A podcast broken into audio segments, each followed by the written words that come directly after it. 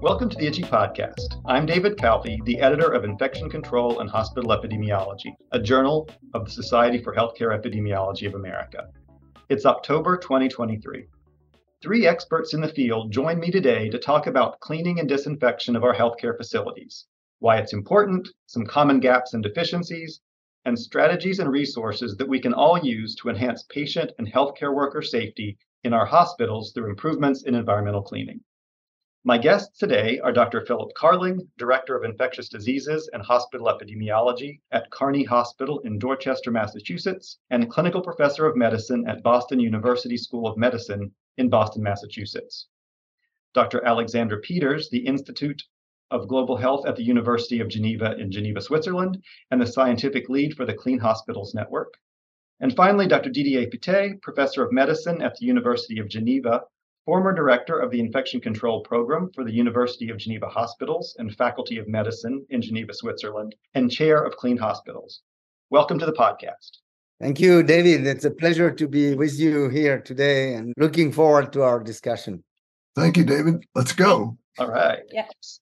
So I know all of you are very knowledgeable and passionate about hospital cleaning and disinfection. But for those of us who may not be as familiar with this topic, I'd like to start our conversation with a brief overview of why cleaning and disinfection of the healthcare environment is an important patient and healthcare worker safety issue that we should all be focusing on.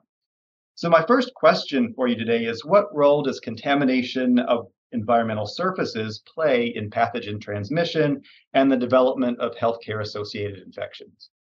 Well, if I may start to answer, we can all answer somewhere. I think that, as you all know, I have been uh, working on the promotion of hand hygiene for, I don't want to say all my career because I don't think my career is completely at the end, but it's clear that hand hygiene is very important. But in fact, it's also very, very clear that the environment around the patient is extremely important. The problem is that you cannot discover as much as you want how much the environment could be important in a situation where hand hygiene is compliance is very very low. So i think that we have to rediscover now that we have improved hand hygiene the importance of the environment. And for me it's very clear. And we have conducted recently some studies including systematic review of the literature and Alexandra could summarize it for you quickly, where we really rediscovered the importance of the environment. So let's now concentrate on it. It's important. Yeah, just to add to that, as Professor Pittet said, it's really difficult to attribute an exact amount of HAIs that come from the environment, especially because there's this cross transmission between hands and the environment, patients and their environment in settings where the different pathogens in the environment can vary from setting to setting or from hospital to hospital. So it really depends. I think it's very variable, but it's definitely an important area. And in our work, we've seen that more and more studies are showing that different interventions within the patient environment are able to reduce patient colonization and healthcare associated infection. Absolutely. I'd agree, of course. but I think, you know, to me, what's most interesting is that over the past decade, we've become much more sensitive to the fact that the asymptomatic carrier of essentially all hospital associated pathogens spreads their pathogens into the environment from GI tract colonization. And that concept was first studied about a decade ago with prior room occupant risk studies, but they were small and not very visible. But we've seen, I think, in the last four or five years, much greater recognition of the asymptomatic carrier, and therefore the only way of decreasing the risk of that transmission from asymptomatic carrier to uh, other patients in the environment is through attention to those needs and to look at hand hygiene and environmental hygiene as basically two sides of the same coin, that you really can't address one without the other. Great. Well, I think you've at least convinced me that it's an important topic for us to be thinking about today. But with that in mind, what do we know about the current status of cleaning in our hospitals? How are we doing? Well, unfortunately, we should say that that is not optimal. And we all know about it. And the more you are going on the wards, you are on the floor, you are discussing, you are just entering a ward and seeing what's going on. If you have this eye on environmental hygiene, I would say you would be most of the time disappointed. So I think that clearly we have now to realize that we can do better. And that would be my very simple take home message. But I'm sure you mm-hmm. all will have comments about it. So we did a little pilot study before we developed the environmental hygiene self-assessment framework tool. And we went into 51 healthcare facilities in 35 countries. Well, not went in, it was an online survey. And out of all of them, all but one showed that they had major, major issues in their environmental hygiene programs. And this data was self reported. And these hospitals were hospitals that were already working with WHO on some sort of IPC assessment or project or whatever. So we're actually, when we had this 98% of hospitals have major issues with their environmental hygiene, that's actually probably a lot more optimistic than it is in real life unfortunately. Yes, when uh, I mean we'll talk about it later, and you folks are the experts. The range of issues with uh, under-resourced areas versus well-resourced areas is a humongous problem. But in terms of well-resourced, I can tell you about well-resourced areas because we've been studying the thoroughness of cleaning objectively in hospitals in the U.S. and Europe and Australia for the past almost 15 years. If you don't have a program a structured program for environmental hygiene to improve it, to be aware of it, the importance of it. Your cleaning rates are about 50%. In other words, 50% of what should be cleaned around the patient is being cleaned. If you have some attention, you can get up to maybe 60 or 65%. But with an objective program, feedback continuous, regularly, quarterly, and education ongoing, etc., you can get well up in the 90% thoroughness range and maintain it for more than a decade, as the study from Connecticut showed last year. So I think it's a programmatic issue, but obviously with gigantic challenges like any program.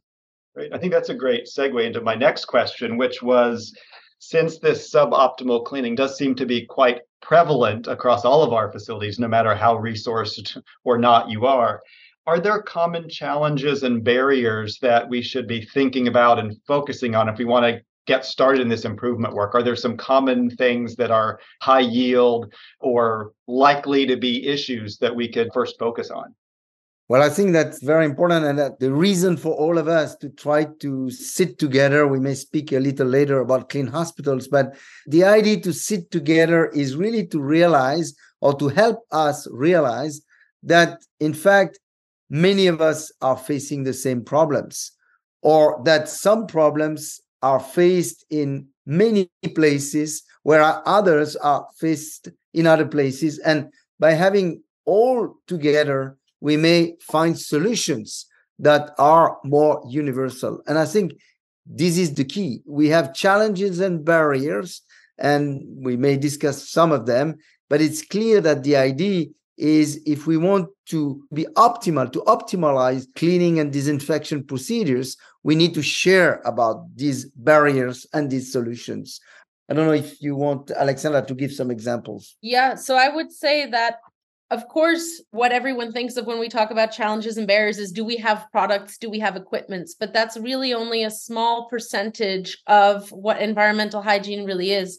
So, to me, the biggest challenges and barriers have to do with the human factors and the institutional safety climate and the way that hospitals are function, the way they're integrating people that are doing the cleaning. All of those questions, I think, are the more difficult to address and also have a bigger impact because you can do decent environmental hygiene with very little. So, mm-hmm.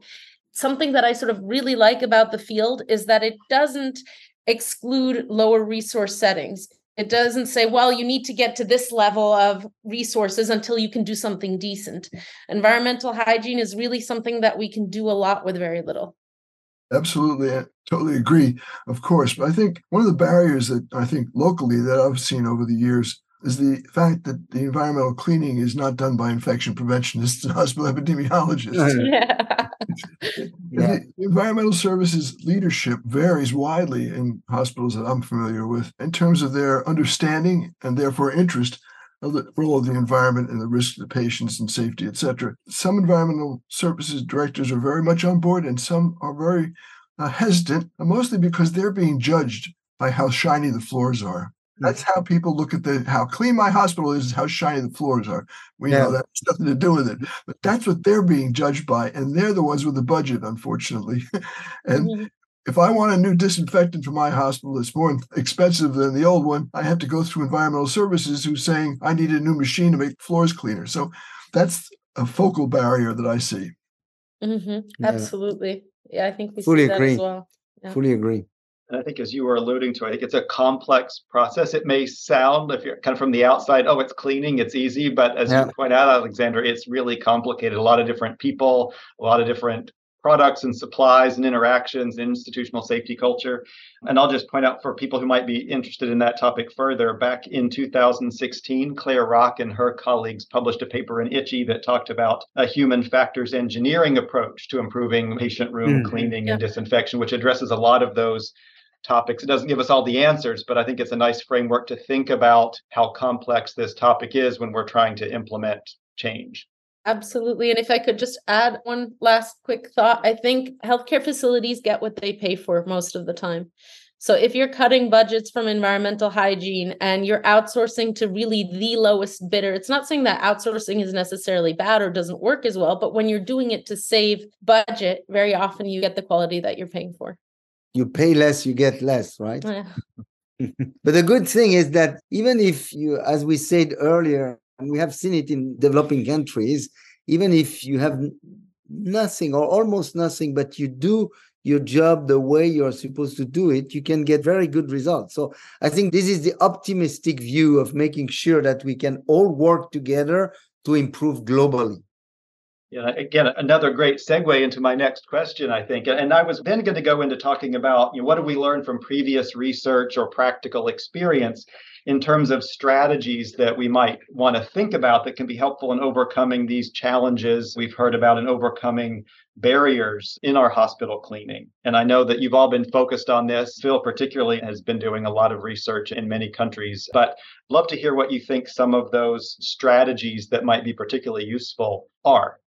Well, I think uh, maybe Phil, you should start. well, you know, to me, it's objective feedback of process to the best degree you possibly can. I was totally shocked when I first started doing this and working and seeing environmental service workers and talking with them that they actually appreciated being evaluated. Mm. Once they got past and were able to be gently shown that they could do better, they really appreciated it because, of course, this gave them a sense of importance and of being seen. And it's been an amazing thing for me to see over the years is that this is very consistent that because they're conscientious people, but just never been taught well, maybe, or they haven't been given the feedback that they need to be in an objective way, not just subjective. Yeah, well, that's interesting. Objective feedback, that's one of the most successful ingredient of the multimodal strategy for promoting hand hygiene. And we should mention that for environmental cleaning, we also need multimodal strategies. So it means that it's not only the product, as we said earlier, it's the way to use the product, the way to behave, the way the healthcare personnel, the health personnel, whoever you call them, would actually understand the value of their work. And these multimodal strategy now are very clear based on systematic studies. We can demonstrate studies after studies that if you have a multimodal strategy that include training and education, monitoring and feedback in institution using the appropriate product by the appropriate people who knows what to clean and when and what are the high touch surfaces i mean it's multimodal. So it's clear that you have to understand all of these and of course that you have to have the institution be ready to sustain and support the action, which is what we call the institutional safety climate. So I think that we have solutions. We need to learn how to apply solutions. The solution could be adapted in the different hospitals. In our hospitals in Geneva, we have the people who are the one who, who are in charge of environmental cleaning are coming from Portugal, Spain, Kosovo, and so on. So we need to adapt to the language. We need to adapt to the culture. We need to explain differently than to other people who probably are English or French speaking people. So it needs to be adapted. And Alexandra could give you a lot of example that she studied and maybe to highlight what we just said. Yeah, so if we go back to that pilot study, we saw that 16% of the environmental service workers that we looked at, 16% of them weren't able to communicate with nursing staff because they didn't speak the same language. Only 25% of institutions had comprehensive training programs in place, so 75% of them didn't. And only one quarter of the institutions allowed for easy upward communication just to the direct management by environmental service workers. So I think we're starting from a really low place, globally speaking. And I think what's going to be really important in improving hospital cleaning is just keeping in mind that it's important to go back to basics. All of the most expensive equipment and automated technology in the world is not going to help you if you don't know how to correctly wipe off a table. And it really does come back to really basic things. Yeah, no, it sounds like a lot of common themes that we can probably all approach together, but probably still important to get out into your patient care units and see what's going on locally, understand that context, because there may be specific factors that are contributing in your institution that might not necessarily apply someplace else. So, that whole idea of understanding your local context that we've talked about in a few previous podcasts, I think probably applies in this situation as well. Mm-hmm. Absolutely. Absolutely. Absolutely. Great. Well, we've been talking a lot about the importance of environmental cleaning and the relatively high frequency of deficiencies and the need to assess practice and introduce a lot of corrective interventions. And I suspect that can sound pretty daunting uh, if you're listening to this podcast, particularly if you're new to the topic or you're really just getting started in this quality improvement work related to environmental cleaning. So I think maybe our listeners might be wondering if there are any resources available to help them in these efforts and not having to do it on their own or alone without help. So, Alexandra and Didier, during the introduction to the podcast, I mentioned that you were both involved in something called Clean Hospitals or the Clean Hospitals Network. Alexandra, you're the scientific lead, and Didier, you're the chair. Can you tell us about the Clean Hospitals Network and what that is trying to do and what it offers to participants? Yes, yes, yes, uh, with pleasure. Above all, Clean Hospitals uh, result from the envy to get the best people together around the topic and try to find solutions that could be universal and also adaptable to different country resources hospitals type of care. It's called clean hospitals but we should call it clean health care facility or whatever you want. Clean hospitals is maybe more understandable. And the first thing is that we have the fantastic chance to have an international group of experts and of course, today we are totally biased because all of us are experts. You, David, are a member of our international expert group. You, Phil, are a member of our international expert group. So we try to get a team from around the world of people interested in the field of healthcare environmental hygiene so that we could actually share together. And we also invited, so we are academic physicians, but also academic people in touch with the reality of everyday in hospitals. And we ask also company to come on board. Why? Because companies have the tools. Companies are most of the time people who are educating the healthcare environmental staff and so on. And we'll try to have all these people together, coming with products, coming with machines, coming with ideas, coming with research, and we actually try to get everything and everybody together in order to move ahead in the field. We all know that it's very rare to have junior faculties coming to you and telling me, I want to do my career in environmental cleaning. So we say, why don't we do it as senior people, try to get other people engaged with us. And yes, we started this program in 2018. And Alexandra will give you some more details of what we have been doing until now and what our future and perspective. We'll be happy to discuss it. So, Alexandra, maybe yeah. can give an example or two of what we have done. Yeah.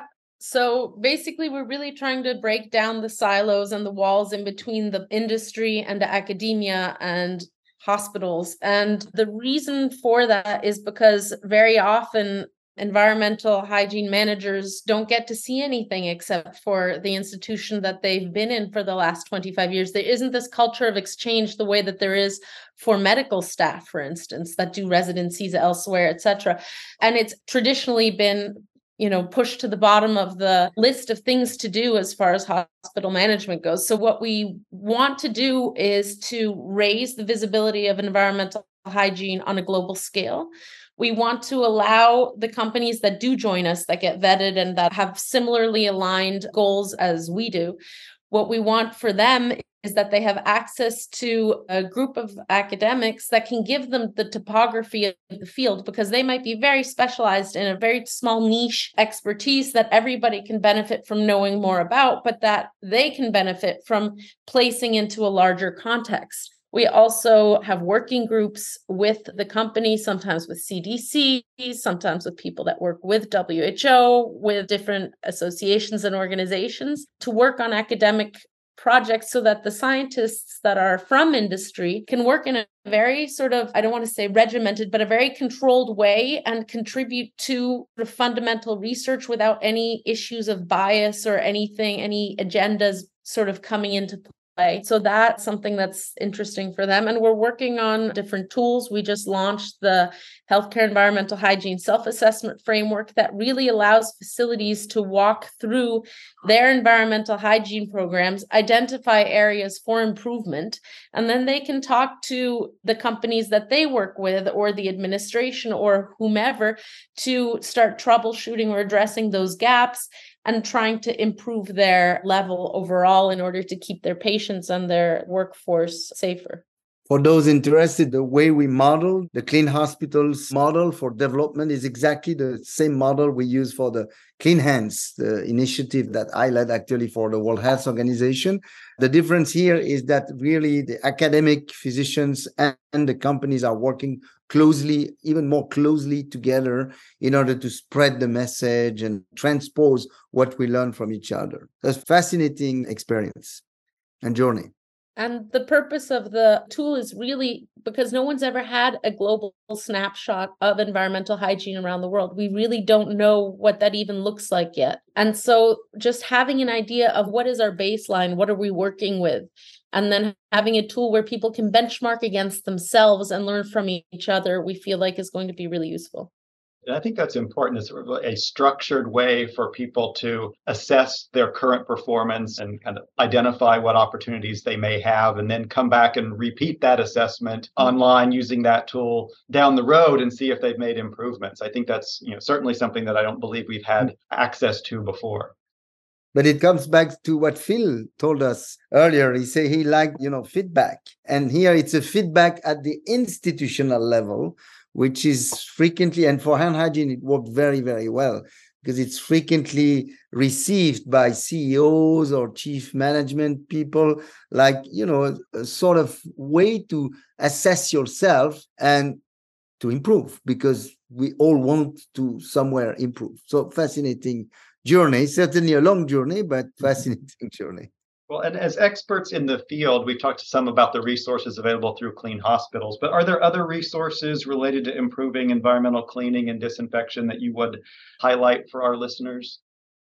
Yeah, absolutely. So the CDC published a guide for environmental hygiene in low resource settings. There's new German guidelines, new Canadian guidelines, there's NHS guidelines. So even though we don't have guidelines from WHO yet or international guidelines we are getting, and these are all in the last five years. So the oldest one in that list is from 2018. And so there's really been i mean covid's obviously helped move things along but there's been really a uptick in interest and in people doing a lot of really good work around the world and they're all a little bit different you know and cdc i know is working on some toolkits for implementation especially for management and so there's all of these different tools that people can take from and learn from and then also see what works for their own facilities well, also, Didier and Alexandra, in this month's issue of ICHE, you published a letter to the editor, and you note that October 20th of 2023 is Clean Hospitals Day. So tell us about Clean Hospitals Day. Well, you know that for hand hygiene, we have a World Hand Hygiene Day. So we thought that it should be the same. That's a awareness raising day. At least it doesn't mean that you will clean your hospital only one day a year. but, but what it means is at least we hope during mm. this day every year, people will celebrate something around healthcare environmental hygiene. So every year we have a different theme. This year we have produced material. Alexandra will tell you about it. But what is nice is to make sure that at least during this one day every year, people are celebrating and thinking about healthcare environmental hygiene. And that's very, very key. Think about those who are in healthcare environmental hygiene every day. It's good for them to know that at least one day in a year, the eyes are turning to them. So that's why we continue to produce material to make sure it will be an international day where we will all celebrate together. So this year, Alexandra will tell you what we have at the program. Well, first of all, Didier will be speaking at Interclean in China. We have a number of promotional toolkit that the healthcare facilities can access for free and print out and use. There's posters, there's stickers, there's selfie boards. There's a social media campaign where everyone's photos, if Clean Hospitals is tagged, or there's a number of hashtags where everything will be posted online. There's videos of actually some of your talk at ICPIC. And so there's a lot of material, and we just hope that it gets out there and that people are able to use it and sort of create some movement on grassroots level in their own facilities and start to change the conversation a little bit. We have a website that is www.cleanhospitals.com. So on this website, you find all sorts of instruments. You find the posters of the year. You will find the video right before the 20th of October. And of course, access to the healthcare environmental hygiene self assessment framework, which this year is the star of the year because to have this scoring system that took us like almost four, four years, years yeah. four years to develop. It's something that you want to not only celebrate, but to make sure people know about. And as you say, David, uh, it's clear that when you can assess yourself and then reassess yourself uh, one year later or six months later, it's a different story. You know where you are, you know where you go, then you go get the tools and then you progress and that's what we want and that's why we thought it was uh, so important for all of us to share around this instrument this year and it will be available in a bunch of languages before the 20th of October. We've been working on that really hard. So far, we have validated translations in Spanish, Portuguese, Chinese, Croatian, and Turkish. I don't think I missed any. No, but, but some, some in progress. There will but, be more. Uh, yeah. and of course, it's in English to start with. Yeah. so for you, yeah. it's good. Great. And I really think that's great and important that you're highlighting the celebration of people involved in environmental cleaning. I think an often overlooked group that their importance may not always be recognized and acknowledged. So kudos to you for kind of bringing that to the forefront. Thank you. Thank you, David. So, at the end of each episode of the podcast, we ask each guest to give our listeners an action item or a practical tip that they can walk away from the podcast with and put into action immediately to begin to make improvements in their own facilities. So, this isn't high in the sky stuff that maybe we'll do next year. This is what can we do now? So, the question I'll pose to all of you today is What advice would you give to someone who is either just beginning the process of assessing or improving environmental cleaning in their hospital, or perhaps somebody who's been working on it for a while, but who's now struggling with making the needed improvements? I may start. I know what you would say.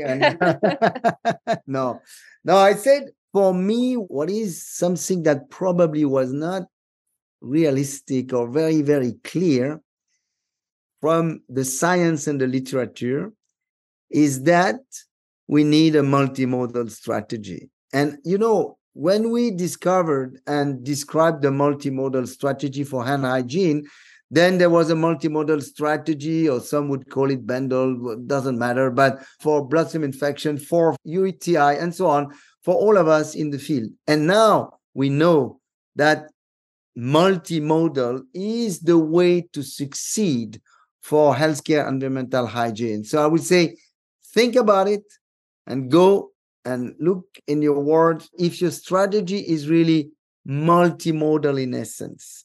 That would be a good advice that I could imagine.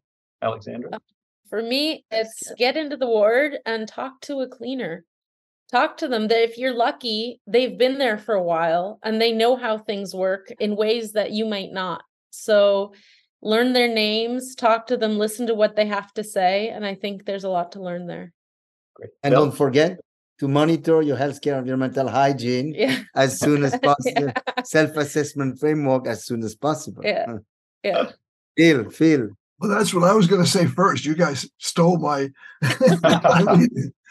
well, I, I, think the tool is to me overwhelming. Uh, the detail, the consideration, the effort that went into it is, I think, just like nothing that's ever been done before. And I really congratulate you both for giving us such a wonderful opportunity to, for self-assessment. So I'd start there. Thank you, thank you, thank you. You have been such a pioneer for us in this yeah. field that it comes very, very, very strong to our heart. Yeah it's clearly the way to go. And I think what Alexandra said about the line folks is so critical. These are so unrecognized people, they're so underappreciated. I said a while ago, I had an idea that maybe some way we ought to be able to say, to ask the question, what's the most important thing? If you're a patient and you're admitted to the hospital, what's the most important thing to you after you're admitted to the hospital? The answer is very simple it's going home these folks have a critical role in making more sure that you're going to go home alive rather than with an HAI. And to me, that's maybe a message that can be articulated more gently, but but I think to me the bottom line. Thank you. Absolutely. Thank you, Thank Phil. You. Well, thank you all for speaking with me today and sharing your experiences in this important area and for raising awareness of this important issue for all of us. I suspect you've motivated many of us to go back to our facilities and dig a little deeper and focus a little more closely on our environmental hygiene programs than we have before. So thank you for that. I also want to thank Lindsay McMurray, our producer and the managing editor of ICHE. And finally, I want to thank you, our listeners. I hope you'll join us again for the next episode of the ICHE Podcast.